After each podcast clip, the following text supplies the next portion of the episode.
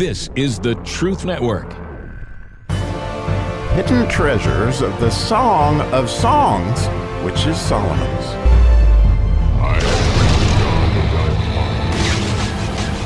Well, I keep plumbing the depths of this verse in the Song of Solomon, but at some point in time, I guess I'm going to have to do the podcast because it's just so deep that I don't know. But anyway, um, you know, verse 6 is where we're at today in the Song of Solomon. And let me just read it and we'll dig as far as we can dig.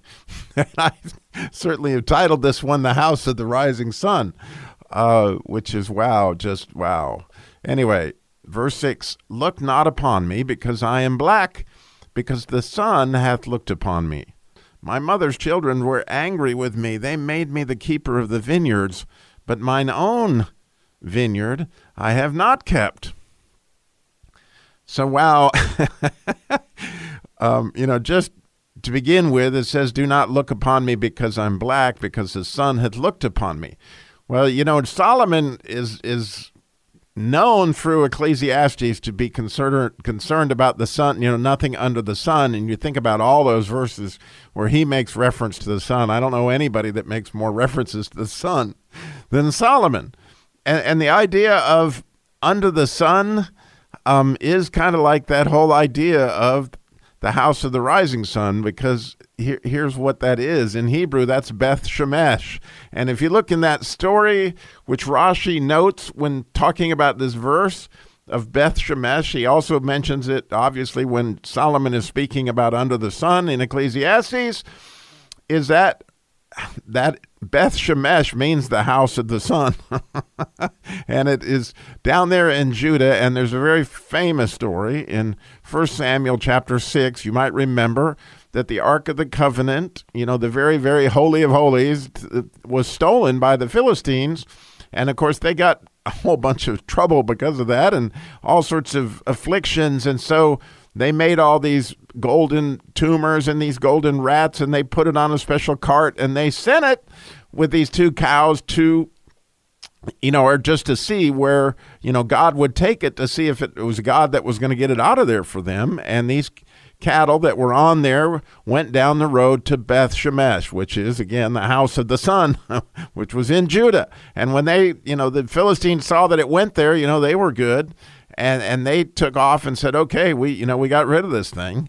Well, the people of Beth Shemesh they they began to worship. This is wonderful. You know, we have our ark back, and, and they sacrificed the cattle, and they had quite an, a deal there. But then the story the story goes south really quickly because you'll see that if you continue on in the story, that you know they decide to look upon this. They look in the ark of the covenant somehow, and it says depending on how you want to rate it, that the Lord smote 50,070. So the interesting thing, the Jews teach about that, I don't know, but it's something to think about, that what happened there was there were 70 uh, like a Sanhedrin elders that were in the town, and that's why that number 70 is so significant. And they say that because of the power of those 70, it was like the, the same thing as, as smoting uh, 50,000 people. However, you want to look at it, there was a whole lot of death that went on. And of course, they got all upset about the ark being there and they sent it off. But there's a lot to just con- consider there that here we are in the house of the sun. And, and Solomon goes on and on about the sun. And if you look carefully, and I did a whole bunch of study on the sun to see that the sun quite often has to do with this idea of accomplishment. Like we're from day to day, what am I going to get done? Not with God's help, but with my own accomplishment. Versus the Torah, which gives light, right? Thy word is a lamp unto my feet. And the light, you know, it's very beautiful verse to consider on this whole subject of toiling away under the sun before we even get to the mother's brothers and all that stuff, is in Isaiah 60, there is a verse that speaks to this very idea um, that I'm talking about here, which I think is worth quoting. So in Isaiah 60 20, it says, Thy sun shall no more go down, neither shall thy moon withdraw itself, for the Lord shall be thine everlasting light, and the days of their, thy mourning shall be ended.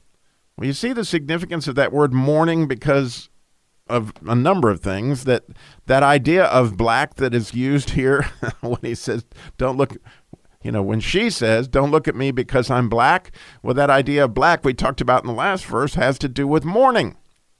And then you'll note a very neat I don't know something to ponder for a long time is that there was a great stone that they put the ark on there in the Beth Shemesh story in the House of the Rising Sun story.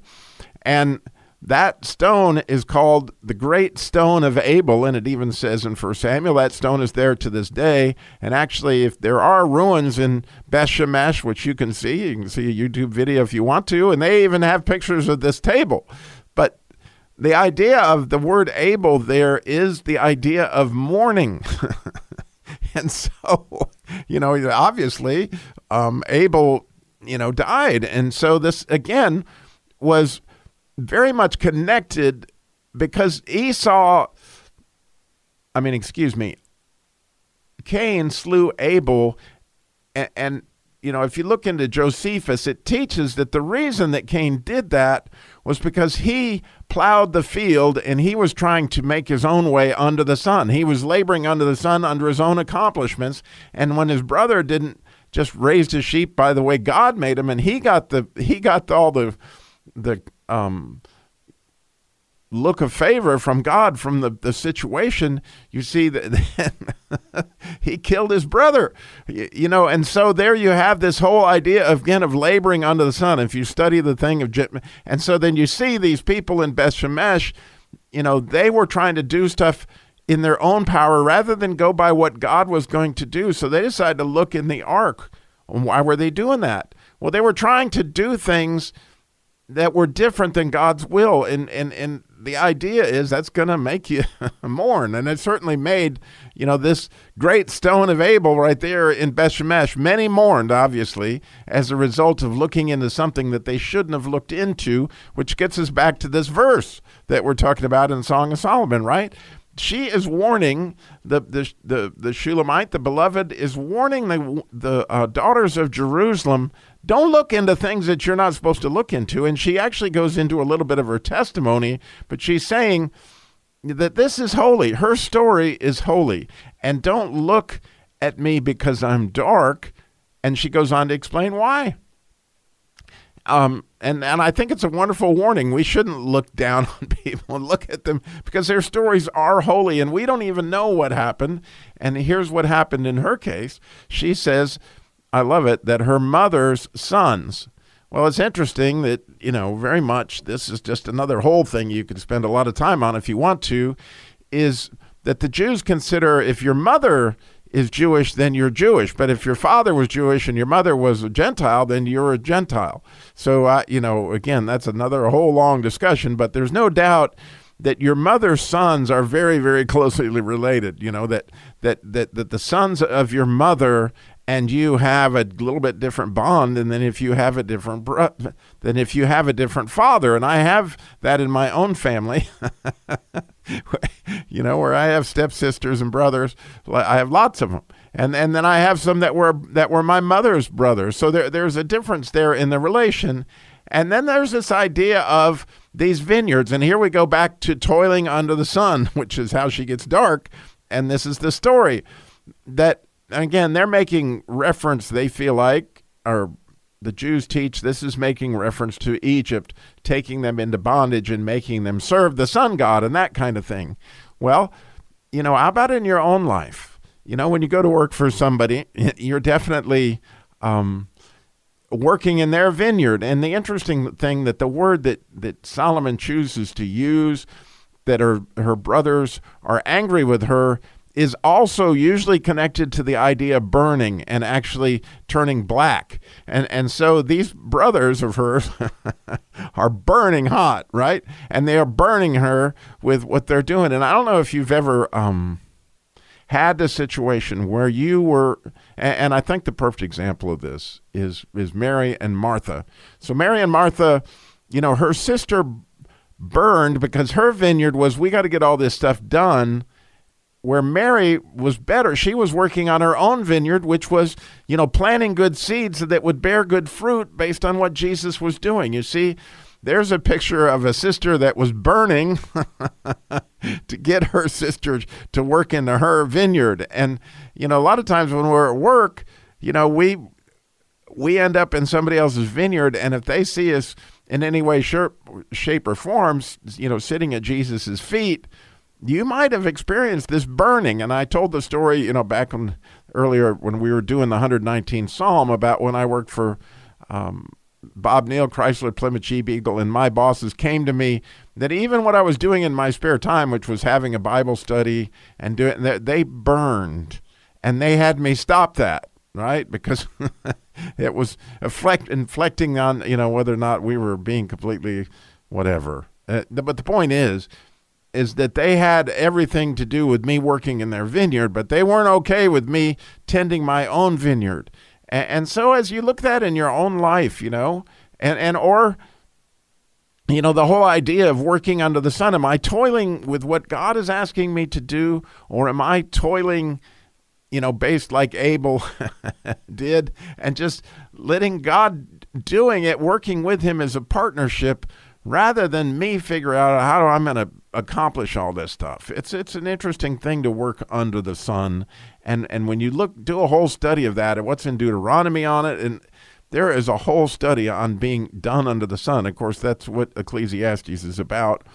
But the other thing that I think to note as we apply this verse to our lives is, you know, when we're looking at other people's sin, um, we're looking at something that's holy. And don't look at them because they're dark. Look at what Jesus is doing in their life. And if they are sitting at his feet, oh my goodness, you know, how can we help them go about doing that? Um, because clearly there is a curse involved by looking at somebody else's sin and judging and all that other stuff. Like, wow, this is this is great advice that the Shulamite is giving uh, the daughters of Jerusalem, and, and it's also an interesting understanding of all this stuff under the sun. Thanks for listening.